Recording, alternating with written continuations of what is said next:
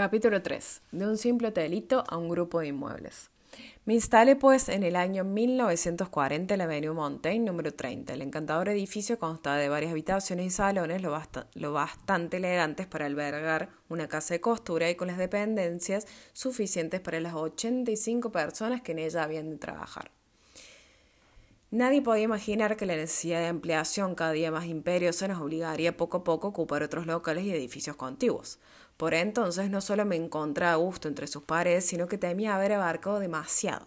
Sin embargo, cuando instalamos los tres talleres, las seis primeras cabinas de prueba de los distintos servicios, tuvimos que reconocer que estábamos ya estrechos. Para remediarlo, resolvimos construir bajo la bóveda de la entrada una pequeña habitación de cuatro metros cuadrados sin más ventilación que un ojo de buey. Aún me pregunto cómo pudo Madame Lauren, que ahora ocupa tanto sitio, instalarse allí con sus dos colaboradores, sus despachos, sus ficheros y sus teléfonos. En cuanto a los visitantes que, que pudieran llegar, ¿dónde y cómo podríamos recibirlos?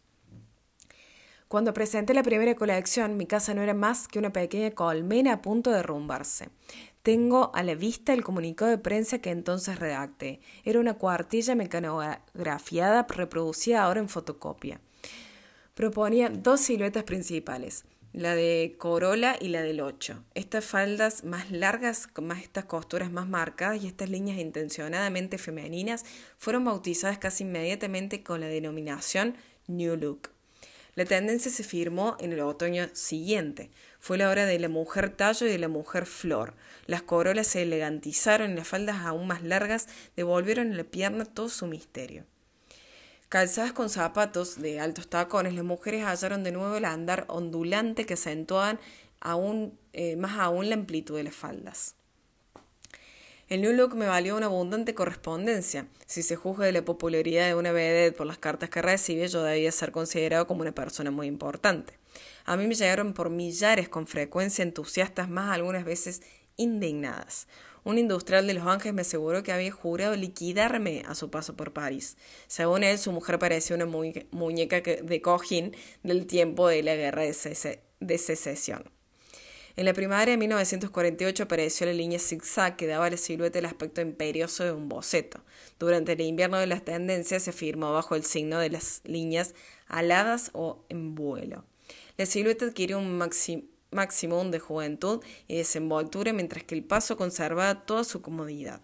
Cuando abordé en el año 1949 el sistema de efecto en mi habitual comunicado de prensa, explicaba los principios básicos de mi colección. Existen dos principios del efecto. Uno que por determinados detalles de los bolsillos y los escotes se da al busto toda su amplitud y una cuadratura que respeta, sin embargo, la curva natural de los hombros. Otro que respetando la línea del cuerpo de, da a las faldas la amplitud y el movimiento indispensables. Aparecen a su tiempo las creaciones de la casa. Nuevas producciones enriquecían mi exposición de cada nueva temporada, sombreros, zapatos, etcétera, que fueron poniendo de relieve el progreso de mi casa. La colección mitad de siglo que sucedió a la de invierno era muy inteligente, se basa en un sistema de corte apoyado en la geometría interna de las telas. La forma al hilo y al bies se entrecruzaban a modo, a de tijeras o en radios con molinos de viento. Ya lo di antes de la importancia del sentido de las telas. En aquella época mis modelos los explotaron hasta el límite. Al mismo tiempo comenzaron a aparecer las creaciones de la casa. Se hablaba ya del rojo Christian Dior. En cada colección existía un traje sastre cuyo éxito se presumía y que llamábamos Bobby, y algunos vestidos bautizados con los nombres de París, Nueva York, Londres, Plaza Ritz y Maxims, en honor de las capitales o lugares que mi profesión me obligaba a frecuentar. Continuaba fluyendo la correspondencia. Una enfermera de Chicago me envió la fotografía de un vestido de noche aparecido en el Chicago Daily Tribune, junto con la indignada carta a la que me decía. A mi parecer, esta cosa, fruto de su inventiva, hace pensar en una sonámbula que saliera andando de una casa de operaciones después de una intervención quirúrgica. Es antiestética, torcida, burda de pies a cabezas. ¿Son así todas sus creaciones? ¿Se ha propuesto usted convertir a las mujeres en fantasmas? El traje en cuestión era sencillo y elegante. Aún no he podido comprender por qué pudo extrañar tanto a aquella señora. La colección de primavera de 1950 hizo triunfar la línea vertical que valorizó en las mujeres a la mujer. Bustos muy ceñidos, cinturas apretadas y colores claros como el día. Además, quería continuar la demostración comenzada en las colecciones precedentes. Merced a los numerosos pliegues y vivos, quería subrayar la calidad de un trabajo acabado y de una ejecución de manos de hada, que es lo que siempre ha caracterizado a la costura parisina. Seis meses después, la vertical se inclinó y se hizo oblicua, indicando así que a la dignidad se unía la audacia. Se, utilizaban también otros temas, las líneas enlace y muguet. En cuanto a los trajes de noche, eran la expresión del deseo de lujo, de tranquilidad, de dicha y de belleza que flotaban en el ambiente el óvalo sucedió la línea oblicua y después vino la línea larga, una de mis colecciones predilectas. De piso en piso, de fichero a fichero. Estábamos en el otoño de 1951-1952 y en solo cinco años la casa de la Avenue Montaigne había cambiado mucho. Detrás del hotelito de los primeros días, que no cambiaría por nada del mundo, se alzaba un edificio nuevo de ocho plantas con otros tantos, otros tantos talleres, parejo otro inmueble también de ocho pisos, pero con dos talleres en cada uno de ellos. El personal, instalado al principio en la finca de la calle de François I, ocupó uno de, los, de estos uno de estos, luego dos, y por último se instaló en el patio cubierto de las construcciones anexionadas. El edificio del número 13 de François I está entonces ocupado por la Oficina de Control Económico. Hubo que conquistarlo a costa de grandes luchas, pellizcándole día a día la administración a algunos polvorientos ficheros de Dios sabe cuándo, llegamos a cogerle una gran parte. Pero ciertas mesas y escritorios refractarios a nuestra implacable progresión constituyeron un frente irreductible. Se estabilizaba dicho frente cuando una huelga de protesta de nuestras obreras y la intervención de un ministro comprensivo nos entregaron sin combate los últimos islotes de resistencia.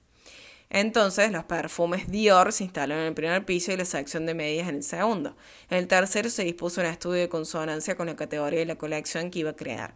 Encima se establecieron tres naves de talleres completadas en el séptimo por un botiquín y el servicio social. En cuanto a la tienda, antiguo local de pocos metros cuadrados, se había ensanchado considerablemente.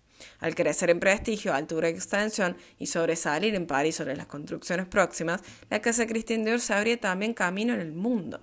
Desde 1948 había abierto una sucursal en Nueva York y realizado convenios en Inglaterra, Canadá, Australia, Chile y México.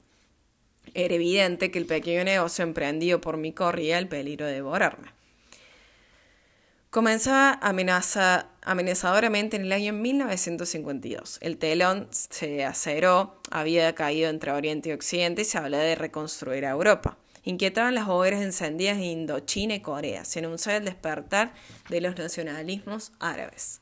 Terminaron las euforias en New Look y también las locuras. La novedad de la moda consistía en ponerse razonable.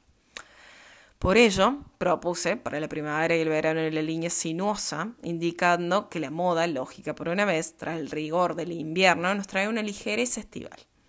Blusones y suéter constituyeron la línea fundamental de la colección, cuyos colores oscilaron entre el natural y el gris. El talle ajustado hasta entonces se hizo más amplio. En suma, el sendero para la nueva línea flecha, que es, que es exactamente lo opuesto al New Look, estaba trazado. Los trajes de noche, que dos temporadas anteriores había bautizado con nombres de músicos, llevan ahora nombres de autores dramáticos, en su mayor parte contemporáneos. Estaba lejos de imaginarme los mil incidentes que estos padrinazgos habían de provocar. Por la mañana, una cliente se encaprichó con un André Roussin y por la tarde telefonó para decir que después de las pruebas preferiría decididamente un Jean-Paul Sartre. Las dependientes se lamentaban de no encontrar nunca juntos a Flers y Kailavet. Paul Claudel se anudaba una echarpe sobre un vestido de noche, mientras que François Mauriac hacía un lucía un bolero. Bien pronto resultó todo un divertido juego. Una maniquí exclamó airada. Cuidado, que vas a arrugar a Maurice Rostand, siempre recién casada. Claire llevaba un Beaumarchais en recuerdo de las bodas de Fígaro. Recibí solamente una carta de protesta. Era un señor maduro, indignado porque hubieran podido dar el nombre de su abuelo a ese frufru y a ese chichi de nada que es un vestido.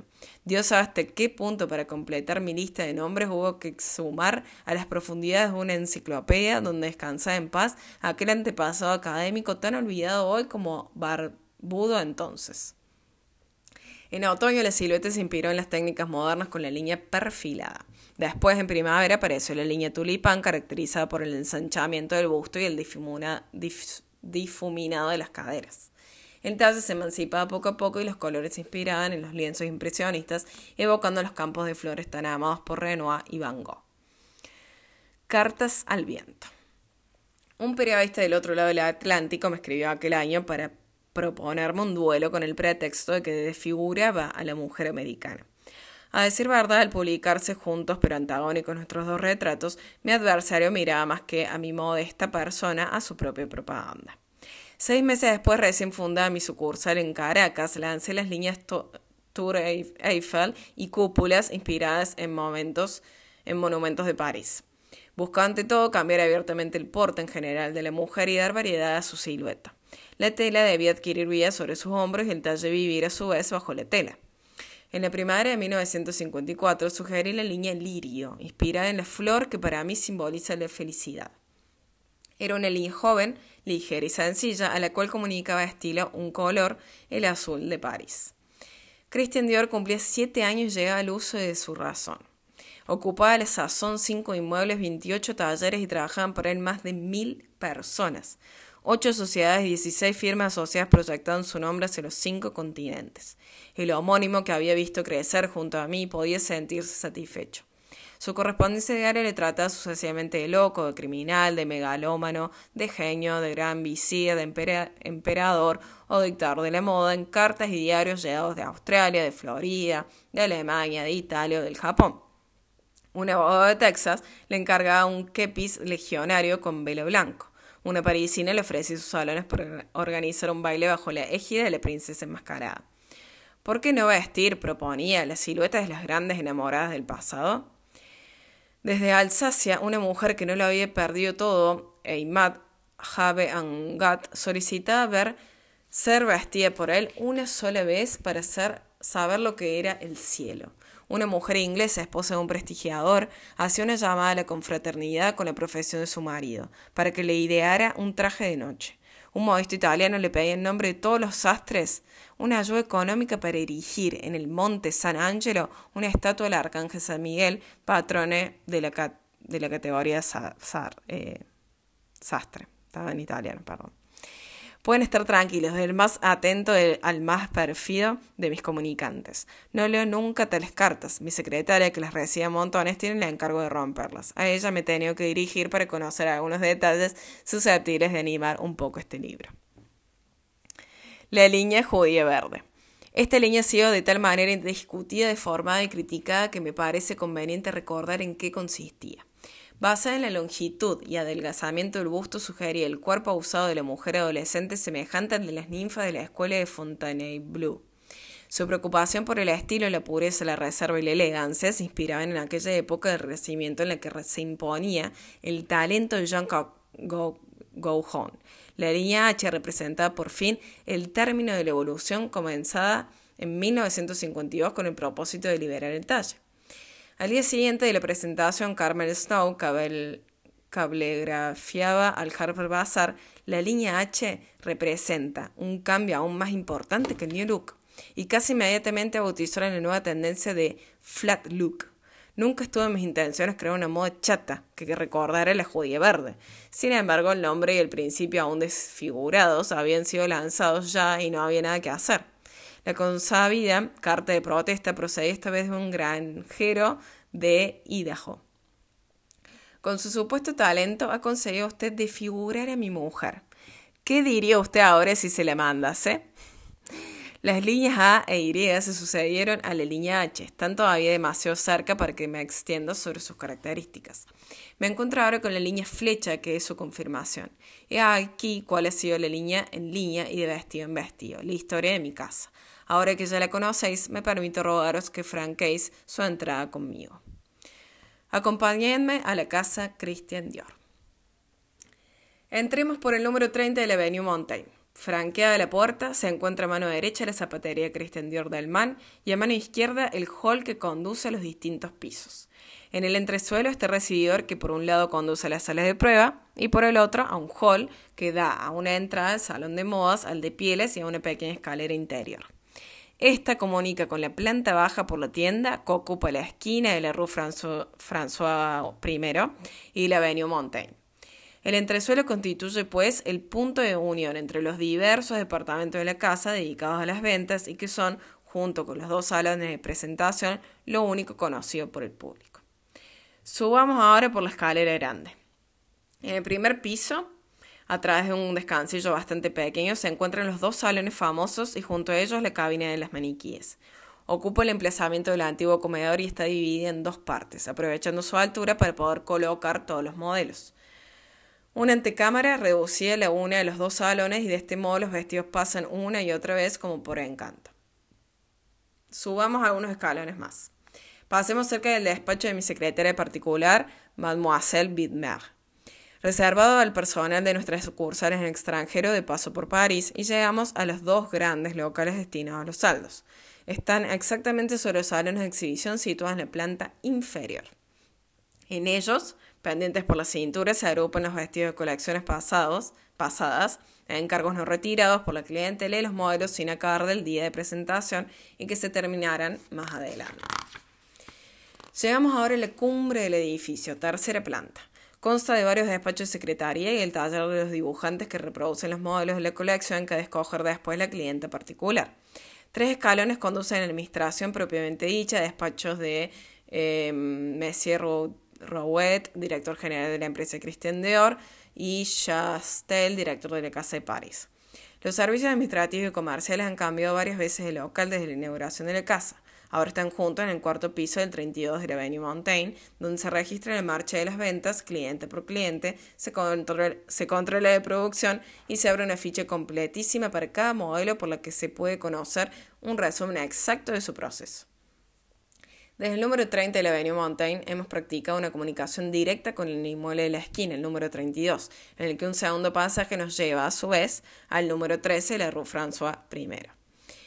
Después de atravesar la tienda se llega a mi estudio personal que ocupa un piso entero. Habéis penetrado en él varias veces siguiendo la progresión que va de la idea al vestido. En esta ocasión abrí la puerta de la izquierda, comunica con una antecámara donde se encuentra mi despacho personal y una pequeña habitación para descansar.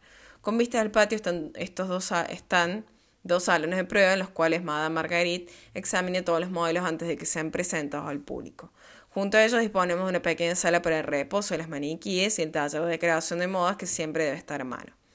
Sobre estos dos locales se, alzan dos pisos más de talleres y en la planta superior el botiquín.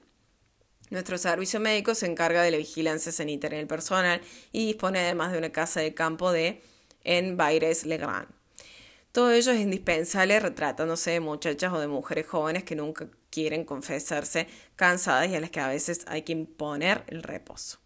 Si se baja directamente por la Rue François I, se encuentra en primer término los dos departamentos destinados a las medias y a los guantes, y más abajo la elegante sección atesorando molduras doradas de los perfumes. Eh, pero existe un camino secreto Crucemos la galería de cristales que pasa sobre el patio que llamamos en broma el Puente de los Suspiros. Conduce directamente a un edificio de ocho pisos ocupados totalmente por distintos talleres. Desde arriba, bajemos a los sótanos por uno de los ascensores y llegaremos a la cantina, espléndidamente iluminada. En ella se sirven todos los días en tres turnos consecutivos almuerzos para unas mil personas. Además, todas las tardes se da una merienda para las pequeñas aprendizas. Al término de nuestro viaje estoy seguro que os habréis extraviado, mil veces. No os preocupéis, a mí me sucede con frecuencia y el plano más exacto de nada os servirá. Pero este laberinto de salones, estas escaleras, estos pasillos, estas galerías, todo este mundo por el que se sube y baja sin cesar constituye en cierta manera el ambiente de la casa y me complace habérselos hecho vivir. Mas cuando hay que ver el número 30 de la Avenue Montaigne en el día de Santa Catalina. Esta fiesta patronal conserva gran importancia en nuestra profesión. Yo le concedo particular ascendiente. Visito todos los talleres y en las palabras que dirijo al personal expreso el sincero y tierno afecto que siento por todos los que junto a mí, en mayor o menor grado, unen sus esfuerzos para triunfar en la común empresa. Es también el día en el que, por la acogida que me dispensa en el adorno de las salas, el ingenio desplegado en la decoración, en los disfraces, siento latir el corazón de la casa. Nada existe existe tan emocionante como el día de Santa Catalina. Nada es tan alegre. Cada taller dispone de orquestina y todo el grupo de edificios palpita en una gran fiesta. Yo indicaba antes que mi apreciada amiga Carmen Collier, hoy la esposa de François Baron, intervino en la instalación en la tienda de los bajos del número 30 de la Avenue Montaigne y que Bérard había sugerido la decoración. Era un local coquetón y elegante recubierto con telas de yu, crema y dibujos en sepia, con varios mostradores. Encar encarama encaramada sobre una escalerilla, también tapizada con tela de yo, Carmen se pasa los días enteros corrigiendo detalles y colocando sombrereras con las cuales Bebé imaginó rellenar este lindo joyel. La tienda se inauguró el mismo día en que presenté mi primera colección. En principio solo debía ofrecer una selección de adornos como joyas, flores y echarpes, pero no tardó en manifestar otras ambiciones. En el verano de 1948 propuso Carmen añadir también algunos vestidos que, representando el tono general de la colección, fueran más modestos y sencillos. Tuvieron tal éxito que nació la idea de una colección para la tienda. De esta se ocuparía Madame Lindsay que acababa de ingresar a la casa. Secundada por Yvonne y dos empleadas más y trabajando como podía en el rincón de un taller, realizaron verdaderos prodigios, mientras Carmen, que ya no tenía bastante con la tienda, tuvo que reclamar un nuevo local. Al mismo tiempo que hicieron su aparición los guantes, los perfumes, las medias, las corbatas, la tienda conoció también la emoción de su presentación en público, remozándose cada vez más. Según el tono de su colección que se exhibía, fue ampliamente fue ampliando sus instalaciones y tuvo bien pronto su tienda, su propia clientela, independientemente de la de arriba. Tan repleta estaba de artículos, novedades, objetos para regalo, artículos de caballero, incluso de muebles ligeros, que parecía iba a estallar como esas cajas de prestidigitación que ocultan infinidad de pañuelos multicolores. Una mudanza en secreto. Ya termina. Entablamos entonces laboriosas negociaciones con un bar, un recaudador de contribuciones y dos tiendas para conseguir la planta baja del piso primero del inmueble de la casa de François I. En el mes de junio de 1955 se cerró la tienda en el 30 de la Avenue Montaigne para abrirse de nuevo a la mañana siguiente en el número 15 de François I. Esta mudanza se hizo de noche y verdaderamente como todo sigilio bajo la dirección de Marie Hélène de Ganay, que reemplazó a Carmen, que tuvo que escoger entre un trabajo tan fatigoso y la vida de hogar. En muy pocos días, Víctor Grandpierre había montado en los nuevos locales una tienda Louis XVI, Belle Époque, muy de 1955 y conforme en todos sus detalles con lo que yo deseaba. Rodeado por sus colaboradores y arrastrando por el torbellino de las dependientes, transportando los anaqueles, pasó la noche dando los últimos toques de la decoración. Cuando llegué por la mañana, lo que a lo que la víspera no era más que un edificio en construcción, me encontré con una tienda pletórica de animación y vida. Fue a esta la que conseguí la mayor importancia, pues no creo, no creo haya nada más fastidioso que un lugar bello, pero desprovisto de esa cosa misteriosa que es la vida. Sería semejante a una mujer hermosa, pero sin encanto. A las nueve y media, una clienta, que ignoraba en absoluto la transformación que acaba de producirse, entró para encargar un abrigo. Deseaba que las señoras que visitasen la tienda pudieran salir completamente equipadas e incluso ser obsequiadas con un regalo. Las instalaciones que tenía a mi vista auguraban que no estaba muy lejos de, lograrlo. En ella se encuentran reunidos todos los productos que llegan ahora a mi firma medias, guantes y perfumes, cuyo auge ha sido paralelo al de la casa de costura. Difícil es imaginar el trabajo que supone lanzar al mercado un nuevo perfume, idear un envase distinto y una nueva manera de presentación. Estas dos, estas ocupaciones son tan absorbentes que hoy día me siento tan modesto como perfumista. No quisiera terminar esta breve estampa sin mencionar la sección de calzado, Dior Delman, donde mi amigo Roger Vivier se dedica, se dedica al calzar los pies más elegantes del mundo y ayuda ayudándome así a realizar mi sueño que no es otro sino vestir Christian Dior a una mujer de los pies a la cabeza.